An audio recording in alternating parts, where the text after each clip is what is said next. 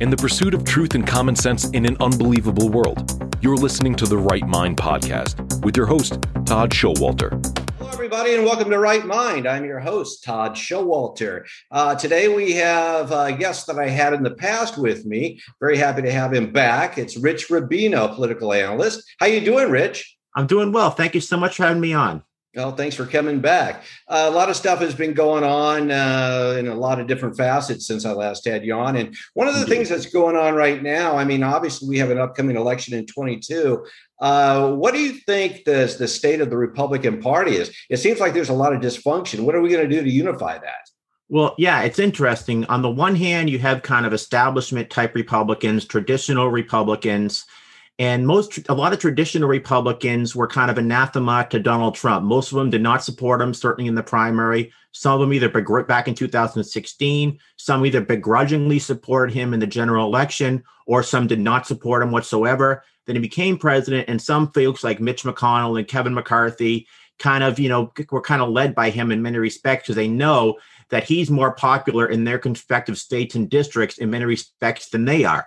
So they know that he really has a lot of leverage. So you saw folks like Mitch McConnell basically, you know, meeting with Donald Trump, trying doing a lot to try to shepherd his a lot of his legislative agenda. Kevin McCarthy as well, even farm. And then what's interesting too about Donald Trump specifically is the way he really transmogrificated or changed the ideology of the Republican Party. Um, it's amazing the way that you know you go back to just when George W. Bush was president, you go back to when Mitt Romney was the nominee, when John McCain was the nominee. They were for free trade. They were for liberalization of immigration. At least George W. Bush was in terms of legal immigration, finding a pathway to citizenship. George W. Bush was for not was for intervention overseas, for example. But Donald Trump changed that. He's an economic nationalist. He supports protective tariffs. Um, he's somebody who tries to appeal not necessarily only to wealthy people, but also to more traditional, some Democrats, blue collar conservatives, if you will. Mm-hmm. And he's somebody that does not certainly, like George W. Bush wanted to end tyranny in our world. Donald Trump talks more of, of a more insular uh, foreign policy. And in terms of uh, immigration, he not only wants to curtail legal, illegal immigration, but legal immigration as well. So many Republicans have kind of come to him in that respect. But I think a lot of them would rather somebody else be on the political landscape in 2024 because they view him as too divisive and they view him as somebody that potentially could have deleterious effects on folks running in in down ballot races, done running for House, running for Senate. But it's just fascinating because on the one on the one hand, you know, Donald Trump is doing something that's absolutely fascinating in that he's actually endorsing candidates in the primaries against incumbent members. Um, you saw this this past week. He Congress campaigned against Congressman Gonzalez in Ohio. Congressman Gonzalez was one of the 10 Republicans who supported the impeachment of Donald Trump. It's very, it's almost unprecedented, except for under extraneous circumstances, that an incumbent former president will actually campaign against members of his own party who are incumbent members. Um, it's really, it's a very, uh, very interesting.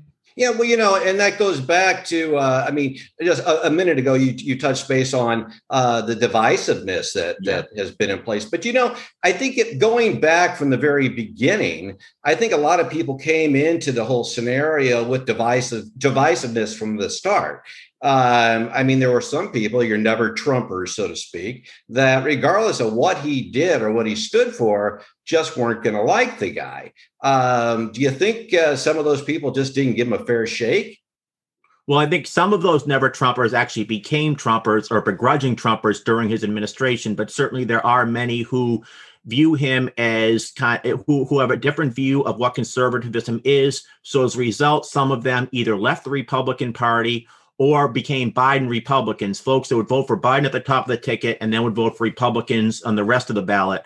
Um, folks like Bill Kristol, for example, the former editor of the Weekly Standard, never went back, never supported Donald Trump and continued not to support him in 2020. George Will, the conservative columnist, for example, who was a never Trumper, supported Joe Biden for president in 2020. And that was the first time he said he's ever voted for Republican whatsoever but many of those many of those types of conservatives are more or less in the intellectual class if you will and they're not they don't necessarily represent the actual republican party or what the republican party is today and in that right. republican party donald trump is very popular um, so it's, it's so that's kind of, so that's kind of an interesting dynamic, if you will. Now there are some folks, particularly folks in many kind of sort of white collar, um, somewhat socially socially moderate, somewhat fiscally conservative Republicans, in places like suburban Atlanta who also were Biden Republicans. And those are the people that I think the Republican Party, at least in 2022, believes that without with Donald Trump not being on the ballot directly, they think they can actually get some of these people to come back.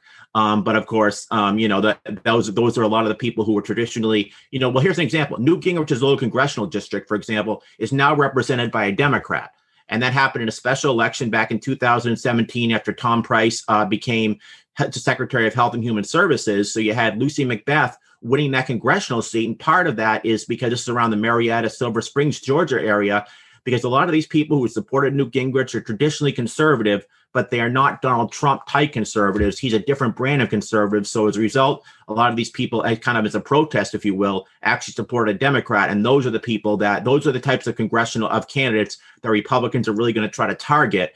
Um, but of course, you know, Donald Trump was kind of anathema to them in many respects. Yeah, well, you know, but then also, I mean, you go back to George Will and some of these other people that you mentioned. I mean, it's almost like you have this Republican elite you know that uh, well no he's not he's not one of us he's not good enough for us but then you also touch base on uh, you've got you know the blue collar workers the you know the regular hardworking american that are behind him i mean who should we be voting for? I mean should we be following what george will the intellectual thinks? Or should we be uh, as we're all american citizens shouldn't we be getting behind the guy that's you know everybody else in the country is behind? I mean it seems to me that we have whether it's media driven or celebrity driven or in, the case of George Will, you know, all the above. I mean, what, why, why is that such an issue? I mean, it's, it's obviously, I mean, he came in from uh, the beginning, and said he was going to drain the swamp, and people didn't like that. He wasn't your traditional candidate. He wasn't your traditional president. But, you know, I like to ask, what was really wrong with that?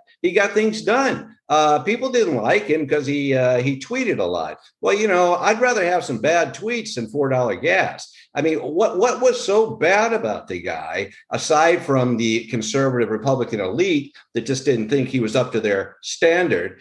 What besides that, what was really wrong with Donald Trump? I think a lot of it was frankly policy. A lot of them have different policy prescriptions. A lot of them have policy prescriptions that were kind of this what I call the status quo ante, where the status quo was prior to Donald Trump. They had different views, for example, on uh, certainly folks like Bill Kristol, for example, he was one of really the architects on the ideology of going into Iraq, something which Donald Trump certainly opposed.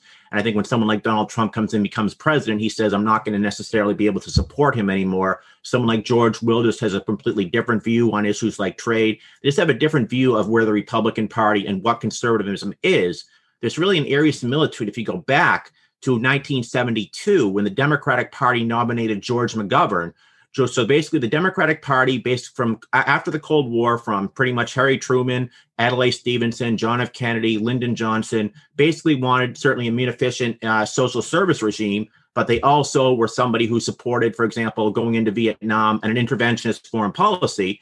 George McGovern comes in in 1972 and was an opponent of Vietnam War, um, some of the traditional Democrats supported someone like Ed Muskie or Hubert Humphrey or Henry Scoop Jackson, a senator from Washington State, in the primaries. So George McGovern garners the nomination, and if any, if you, I guess you what would be probably the closest to a Never Trump, you had a Never McGovern movement. You had folks like John Connally, the governor of Texas, um, support the governor of Texas, former um, former aide to Lyndon Johnson, former U.S. Navy secretary. This starts, you know, um, Democrats for Nixon in the state of in the state of Texas, not because they're for Nixon, but because they're against McGovern, and they never really accepted the McGovernization of the Democratic Party.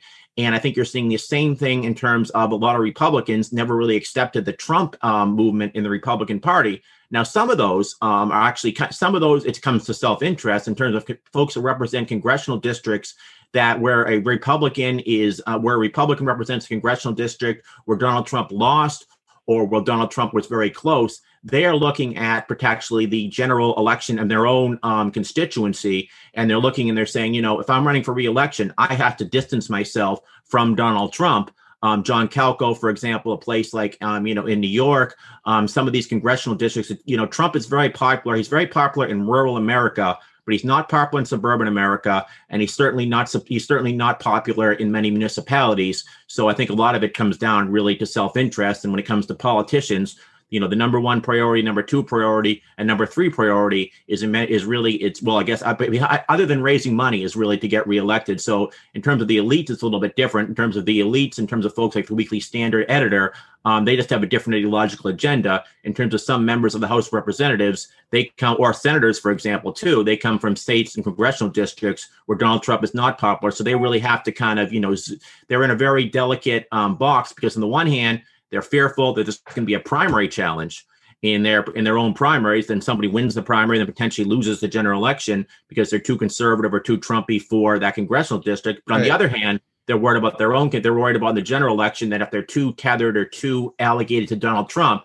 that that's going to have deleterious effects. So they're really in a delicate. Uh, they're really in a, in a kind of a tinderbox here.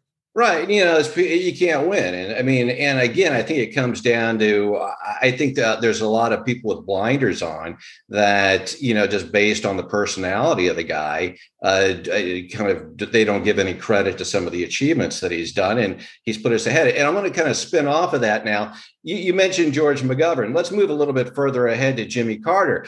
Um, a lot of people are comparing this whole Biden situation to uh, the Jimmy Carter era, which was certainly uh, nothing to be proud of. Uh, do you see a correlation between that?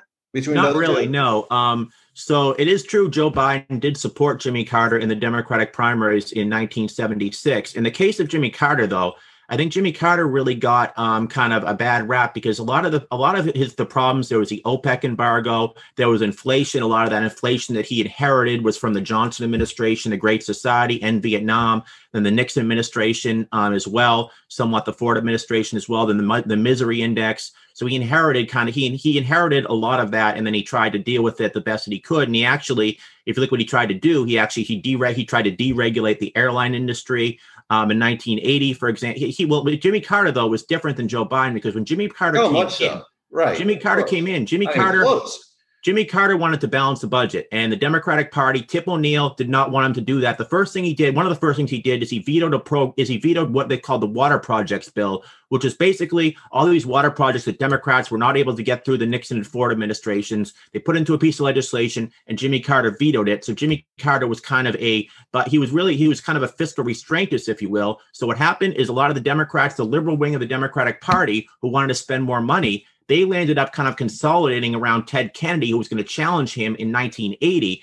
Even some of the establishment Democrats, plus Carter also was different in Joe, in Joe Biden in that Carter had come out of nowhere in the respect that he was a one term governor, two terms in the state Senate in Georgia, and he was a peanut farmer and a nuclear engineer in the Navy. Joe Biden is somebody who's been in politics since he was 29 years old when he first run when he first won his elective office. But Joe Biden is also more of a traditional Democrat. He is actually a lot different than he was when he first came to the Senate, for example, he talked about Hubert Humphrey not knowing when to not knowing when to stop spending money. And when he was in the Senate, his some of his big right. issues were the crime bill. But he's changed a little bit in terms of becoming more of a traditional Democrat uh, since he became president. But I think that the Jimmy Carter parallel, I do I wouldn't agree with that. I think that Jimmy Carter was an outsider. Jimmy Carter was somebody who was a fiscal restrainist, somebody who wanted to balance the budget.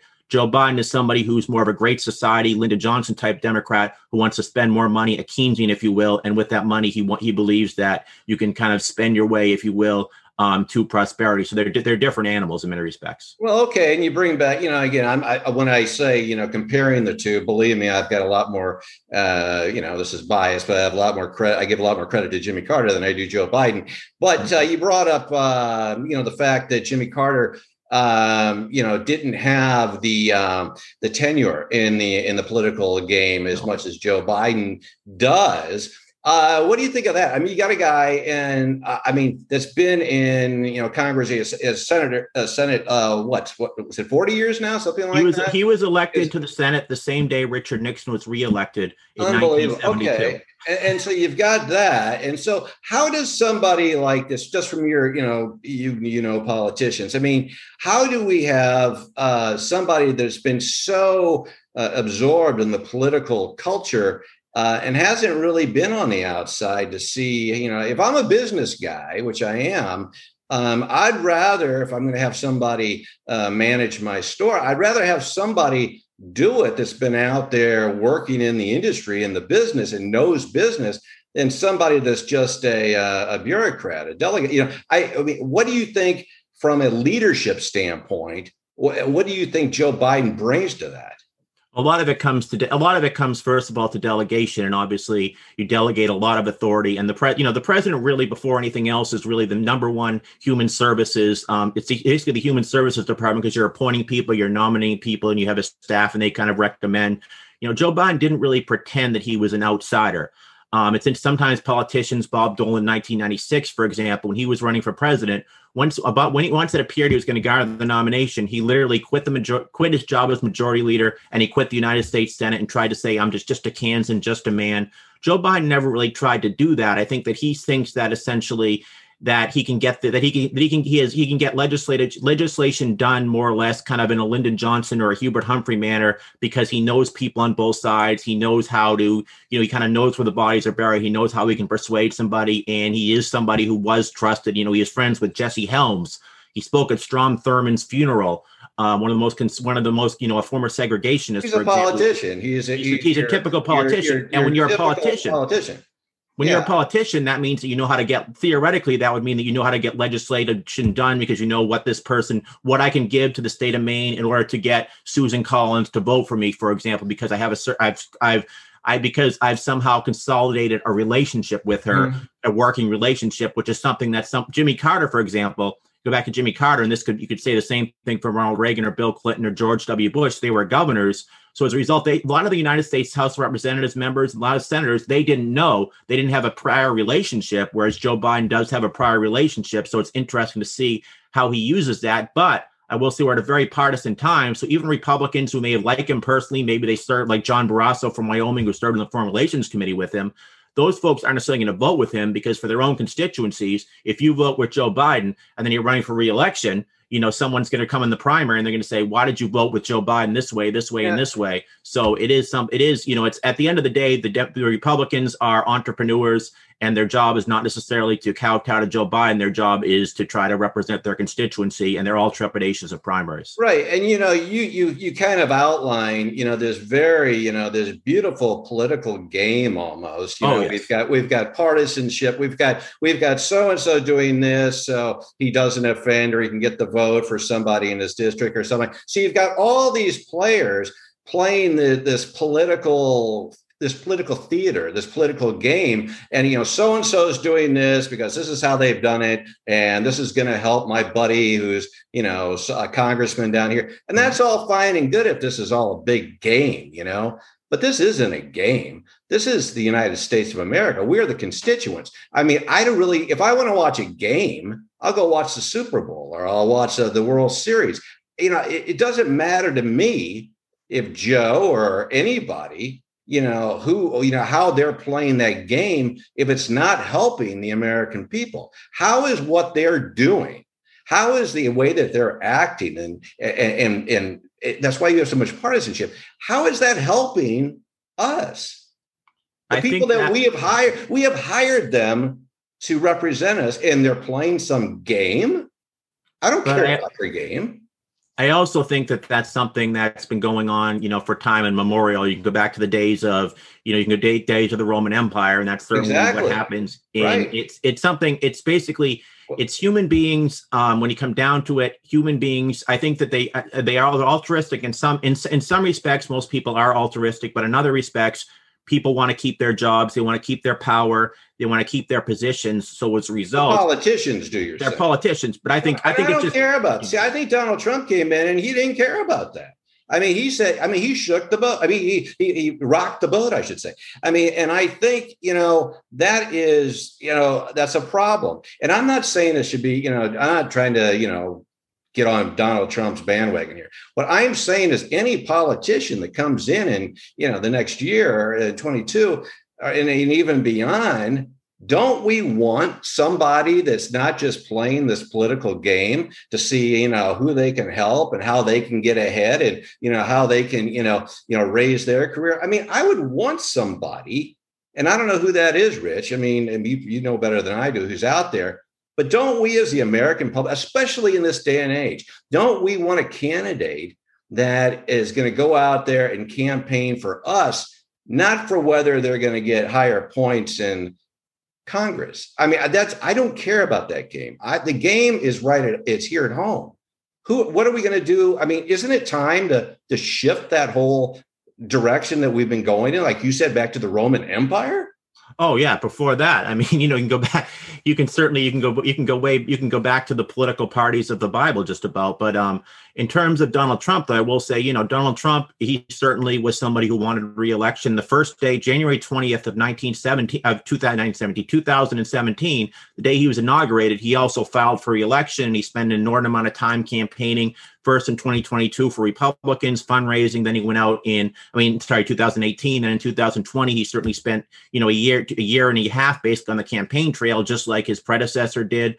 That's why, for example, you, if you notice Joe Biden.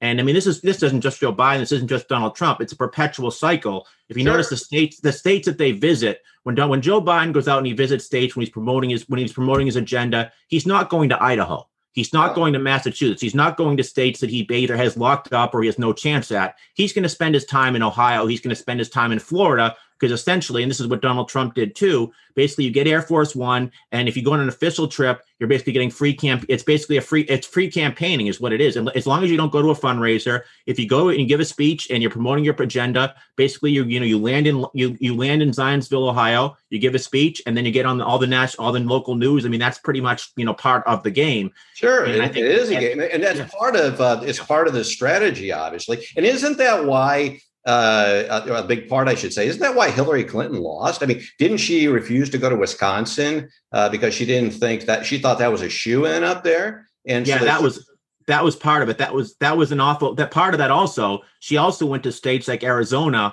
where right. she thought where she thought that she had a chance of winning Arizona, and because she was looking at the demographics and she saw she saw Arizona, she saw the increase, for example, in older voters who support who were concerned about Social Security. She saw the influx of more Latino voters. She saw the influx of folks in Maricopa County, the folks around around Phoenix, some of the college some of the college students. She said, "I'm going to win this state." So she said Wisconsin essentially you know, is something my husband won. It's a state that George W. Bush, it's a state that the Democrats have won, a state that, you know, go back to 1988.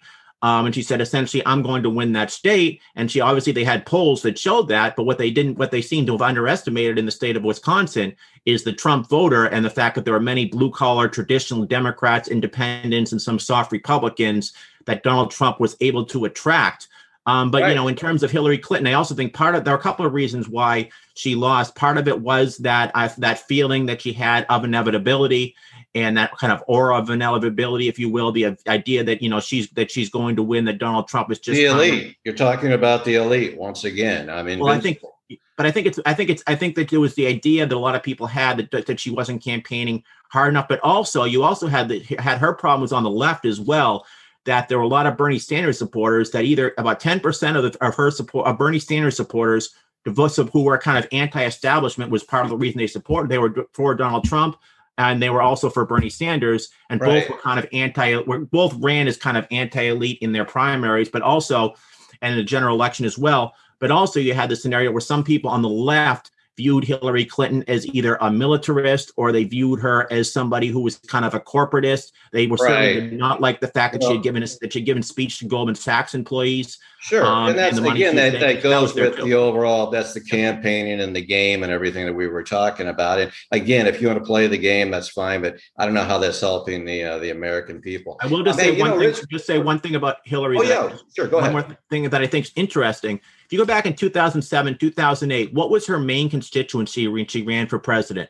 It was blue collar voters. When she ran right. against Barack Obama and John Edwards, those were the people in places like Ohio. Those were the Hillary people. She was the blue collar candidate. So between 2008, when she first ran for president, and she was being praised by everyone from Pat Buchanan to Sarah Palin, and then you go back to 2016 in the general election, those are the people who have lost. Those are the people that she lost. The question is, what was it between those, blue collar voters that supported her so vociferously in 2008 in those primaries that mm-hmm. by 2016 either supported Bernie in the in the in the prime in the primaries and then the general election either supported Donald Trump or very soft supporters of her. That's kind of the that's really a conundrum for her. Yeah, exactly. And yeah, yeah. Well, Rich, we're we're uh, uh, I love talking with you because time Absolutely. flies, you know. And seriously, I I could have you on all day long. We're running out of time. I'd love. To, I want to have you back. You're one of my very favorite guests. Um, just to wrap things up, we got 22 coming up. We only got about two minutes here. Yes. What do you foresee in the next in the upcoming uh, year or so? What do we got?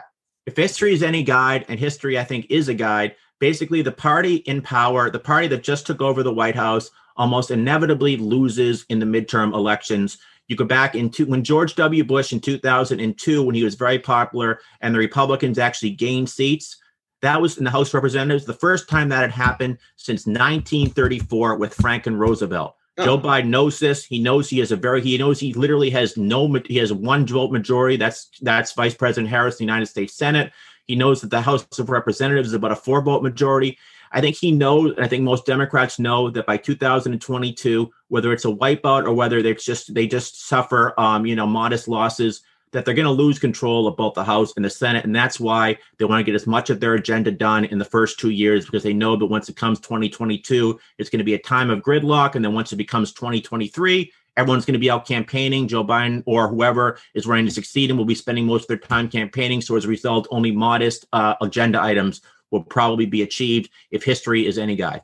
And that makes it sound as if uh, we're going to have an interesting uh, few months ahead or a year ahead. Uh, everybody's Oh, yes. scrambling to get to get things done. Well, Rich, I want to thank you very much again. Uh, can't wait to have you back. I wish we could do a follow up show right now, but uh, thank you. Um, would you like anybody to get in touch with you? Is there anything uh, anything you want to plug at this point?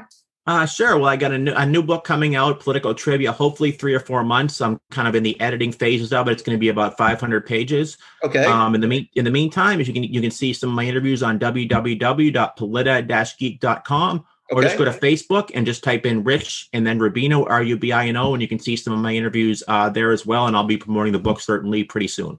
Fantastic. We'll put that all up on the screen so people can find you. Once again, without overkill here, you've been fabulous. I love having you on the show, and I can't wait to have you again. Okay. Have a great uh, rest of your day, and let's all keep our fingers crossed that uh, we don't lose it between now and then. Okay. Absolutely. You got all it. right, Rich. Thank you so much. Take care. And Thank we'll you, you as soon. well. Thank you for joining me, everybody. This is Todd Schowalter, and you've been watching Right Mind. Remember, if you don't have a right mind, you don't have a mind at all. Till next time, bye bye. This has been the Right Mind Podcast with Todd Schowalter.